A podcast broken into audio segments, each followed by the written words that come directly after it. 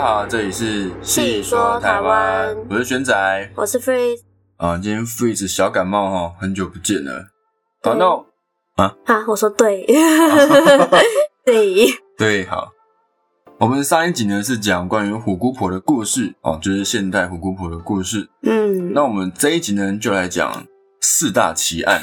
那其实四大奇案呢，它的名字是清末台湾四大奇案，就是四个发生在清朝末期台湾的四个案件。哦，都是聚集在同一个时期，对，聚集在清末这个时期。嗯，那如果加上民国初期的风女十八年的话，就是台湾五大奇案。这样，那如果没有加上风女十八年，就是清末台湾四大奇案啊，就是有有这种名字上的差别。不过我就统称四大奇案或是五大奇案这样。那今天讲的四大奇案呢，分别是林头姐、陈守娘、哦女主庙烧金，还有周成过台湾。嗯，那大家可能对于林头姐和陈守娘比较熟悉，尤其是陈守娘，被称为台湾最强女鬼。你有你有听过吗？好像没有哎、没有啊，林头姐没听过，林头姐有听过这个名字，但是但是好像没有没有很清。楚，对对对，没有很仔细的了解过这个故事。好，那我们呢，今天呢，先讲林头姐和吕祖庙烧金的故事。下一集呢，我们再讲陈守良和周成过台湾。好嗯，好，那我们先来讲林头姐的故事。在清朝末期的时候，台南赤坎楼的西南方住着一位寡妇，叫做李昭娘。那她有三个小孩，都还很小。李昭娘的丈夫呢，叫做陈明通。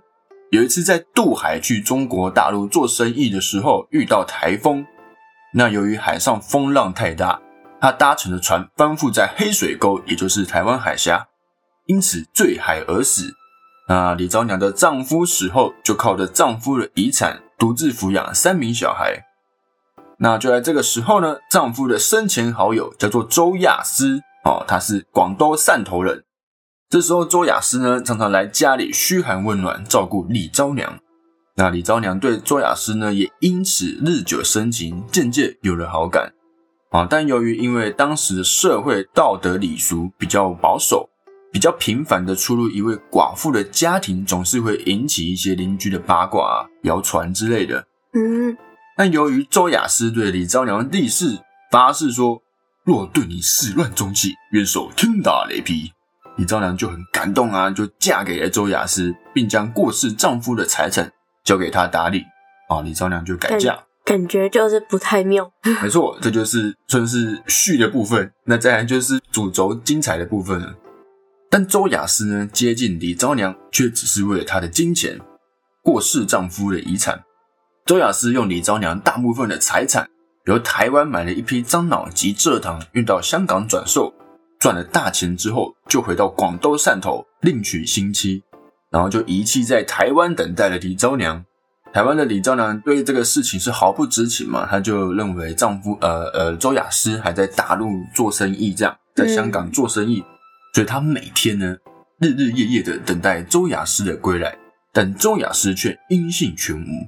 李昭娘也将身上仅有的金钱用完用尽之后，生活就陷入了绝境。好，那在他两个孩子相继冻死、饿死之后，李昭娘终于知道自己受骗了。万念俱灰之下，想不开的她亲手掐死了自己最后一个小孩之后，幼子最小的孩子之后，在林头树上上吊自杀。嗯，那李昭娘死后，心有不甘的她，时常在林头树附近徘徊，甚至会拿纸钱去买肉粽。哦，他哪来的纸钱？对，可能就是一些亲朋好友包给他的之类的。他拿纸钱去买肉粽，就是晚上卖肉粽的人收到纸钱，然后隔天早上这些哦，当当就是当初收到的其实是银票，就隔天早上发现这银票全部变成了纸纸钱，对对对这个好像有记忆。对，那这里的人呢，为了地方上的安宁，于是就募资建庙，嗯，供奉香火，并尊称他为灵头姐。但是呢，立庙并不能消除李周娘心中的怨恨。在某一天大雨的时候，有个汕头哦，跟那个周雅诗一样，嗯有个汕头来的算命先生入庙躲雨，那李昭娘的冤魂就出现，然后向这个算命先生诉说他的冤情。算命先生就决定帮助李昭娘复仇。然后那个算命先生呢，就为他磕了一个神主啊，放在雨伞下，让他的冤魂可以随着自己渡过黑水沟，也就是台湾海峡，到汕头寻找周雅诗。然后他们在抵达汕头之后，在那周雅诗第二大的小孩他的弥月之日的时候，李昭娘的冤魂现身，在家中板斗的周雅诗大吃一惊，马上被李昭娘附身，在厅堂上喃喃自语。最后拿起菜刀杀死了自己的妻子和两名小孩，然后也自杀。好，那这个林头姐的故事啊，最主要的部分就是讲到这边。啊，他还把对方的小孩也杀了，因为因为当初是周雅思把他的钱带走，所以害得他的三个小孩都死了。嗯，对，所以他就复仇嘛，也把他的小孩跟妻子都给杀了。那因为周雅思的妻子。就算一个小三，然后破坏他们家庭和谐。对啊，但小孩是无辜的。没错，那就复仇嘛。嗯，厉鬼。好，那这个林头姐的故事呢，也有翻拍成电影，也有翻拍成本土剧。那闪灵乐团哦，很很经典的一个嗯重金属的摇滚乐团，在二零零二年推出了一张专辑，叫做《永劫轮回》。整张专辑就是在讲述这个故事，哦、林头姐的故事。那这张专辑呢，获得了第十四届金曲奖最佳乐团奖。好，那这就是我们林头姐的故事。好，我们来讲下一个奇案呢，就是吕祖庙烧经。那这个吕祖庙的吕祖，就是供奉吕洞宾啊的一座庙宇，八仙过海的其中一个吕洞宾。那吕洞宾呢，就尊称为吕祖，叫吕祖庙。那这个故事呢，发生在六合境吕祖庙，在台南的府中街。那现在这个庙宇已经不在了，但是当地的民众还是有许多是继续供奉着这位女主。嗯，好了，相传清朝乾隆年间，六合境迎接女主的香火啊，治病啊、求财、求子都非常的灵验。于是，在嘉庆十二年的时候，改建成大庙，然后就开始聘用道士为民众消灾解厄。然后多年以后呢，台南府城有位屠夫的妻子。与当时的道士外遇，逃来暗体哦，常常经常借庙里上香拜拜的名义与情夫幽会，但依照民间习俗，参拜时应该要装一篮金子钱或是贡品到庙中去祭拜啊。但是屠夫发现呢妻子每次只带空篮子去，那屠夫就大为奇异，觉得很奇怪啊，你拜拜怎么篮子是空的，没有纸钱，也没有那个贡品，嗯。做戏也不做好一点，对啊，不做满做一半。于是有一天呢，这个屠夫就带着刀跟踪妻子到庙里面，果然在庙后的禅房之中看到妻子与道士正在做做愉快的事情。屠夫捉奸在床，一怒之下将两个人都给杀死了。哦，后来女主哈向多位乡民显灵托梦，说有这个事件发生。那官府得知之后，去询问屠夫的小姨子。小姨子呢也说很久没有看到姐姐了，每次去拜访都被屠夫找理由赶走。官府呢于是将屠夫带走逮捕。屠夫得知原来是女主亲自托梦破案之后，就立刻讲出了所有的案情，坦诚罪行，一五一十的招出自己将两个人的头颅埋在庙里面，其余的残肢呢肢体破碎，肢体剁成碎肉，混入他的猪肉摊贩中售给客人。哦。人肉叉烧包，我就是从这个时候开始的，好恶心啊！那官差呢，就带着屠夫到庙中挖掘，然后就真的找到妻子跟道士的头颅。官差们是惊骇万分，屠夫自认难逃王法，于是假意的说想要在神的前面忏悔，去拿起烛台自杀而死。由于这个案件的凶险，被害人都死亡了，于是官府就不再追究此案。那不久之后呢？女主又托梦说，这个庙是命案现场，又是偷奸的地方，还有吃人的惨案，就希望说把这个庙给拆了，给毁了，嗯，以正道士的清规。那官府知道这个消息之后，就命乡民将神像各自请回家奉祀，然后就把这座庙给毁了，这样，然后并将原本的这个地方改建成了书院，并留下一尊女主神像，然后配饰武文昌。哦，那现在这边可以去了？啊，没有，那个现在那个书院已经变成了一般的住宅，嗯已经嗯，是民众的房子了，就别人家了这样。哦，，对，但是当地的乡民还是依旧奉祀着女主的神庙，就从清朝一直奉祀到现在。好，那故事中的屠夫的妻子不是拿空篮子去偷情嘛，对不对？嗯就是没有装东西，于是就衍生出一个俗语，叫做“官拿给修金 ”。对，官拿给修金，就是在说这个妻子拿这个篮子假装要烧金子，但是实质上是在做一些偷情的事情。这个俗语就是这个意思。嗯嗯嗯，它是从这个故事衍生出来的。好，那这个版本的故事呢是屠夫妻子跟道士嘛，那有另外一个版本呢是书生的妻子跟屠夫偷情哦，反过来。那这个版本呢也有延伸出另一个俗语，我们现在来也来讲一下。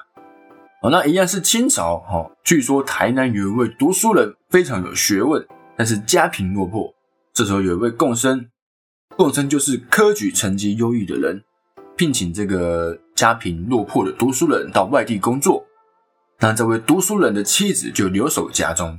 那当时呢，有一位屠夫垂涎妻子的美色很久了，于是拜托吕祖庙的道姑帮他和妇人撮合。于是道姑就邀请读书人的妻子来庙里祈福祭拜，暗中让他服下春药。屠夫因此迷奸成功，但没想到这个妻子非但没有告官，反而还爱上屠夫。啊，是那个吗？是哦是那个什么什么症？那个斯德哥尔摩，但你要被加害才知道自己有没有这个症状，对不对？所以他，所以他，他可能其实隐约有知道什么，然后，所以他就就产生了斯德哥尔摩症候群，嗯，觉得觉得好像要爱爱上他才会显得这件事情合理。哦，我懂你的意思了，就是他被迷奸嘛，但是他爱上他之后就不算迷奸了。对，呃，斯斯德哥尔摩症候群。对，OK，有点复杂啊、对，但当时应该还没有这个症状，就是这个名词出现。嗯，对，我还想说，他爱上屠夫是用过屠夫之后回不去。好，那他爱上屠夫之后呢，就经常前往女主庙与屠夫偷欢。那聘请读书人的这位贡生嘛，就是他的老板，听到耳闻，派了一名伙计去调查。那书生的女儿就说了一句：“妈妈非常喜欢到女主庙拜拜，却都忘记把高仔带回家。”格啊，哦、于是伙计认为说，哎，非常喜欢喜欢到女主庙拜拜，这其中非奸即盗，于是立刻调查女主庙的情况。然后呢，他调查嘛，奸情就败露啊，因为小孩子不会说谎，让父啊让母亲的偷情东窗事发。读书人得知详情之后，妻子才认罪。共生一怒之下，哦，向官府报告吕祖庙发生的奸情。虽然官府呢重罚道姑与屠夫，但是高仔忘记拿格啊美吉尼特的俗语已经是流传出去，人尽皆知，成为笑柄。所以所以以后只要讲说你忘记拿高了，就是其实就是在说他偷奸。没错，以后你朋友有什么这种类似这种，你就说，哎、你是忘记拿高子啊？这也太太高深了吧？那个俗语，现在应该年轻人不太知道这俗语的意思，现在你知道了，哦，以后知道怎么算别人了，他也不知道意啊，思。没事啦，你忘记拿高了啦。然后对方就会，嗯哈，什么高？哎，我没有拿高啊，对啊，你就是没拿高。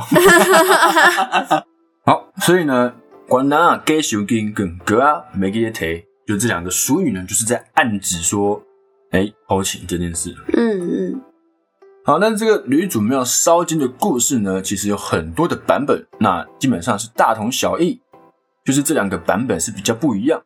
那这个故事呢，也有翻拍成电影，电影名字呢就叫做《屠夫》。哦，嗯，那本土剧的《戏说台湾》呢，也有翻拍过。那这个故事呢，相比前面的零头姐，算是比较和平一点，比较 peace 一点，嗯就是比较偷情嘛。那零头姐是一种复仇，嗯，没有那么沉重跟悲催。好，那这就是今天的四大奇案中奇案中的两个奇案的部分。哎、我以为我以为他们都会有出现一些鬼魂作祟的东西，但是像那个女主庙吗？女主庙的就没有。女主庙的话是女主托梦破案，哦哦，对对对对对，对对对嗯，他他受不了自己的家，被人家对这人类们弄成这种奇怪的地方，这样 一些诡异的所在。对，得脏成这样还叫我继续住，对啊，谁住得下去？自己给毁了。嗯，好，那下一集呢，我们会再讲两个奇案：周成过台湾以及陈守娘的故事。好，好，我们下集见，拜拜拜。拜。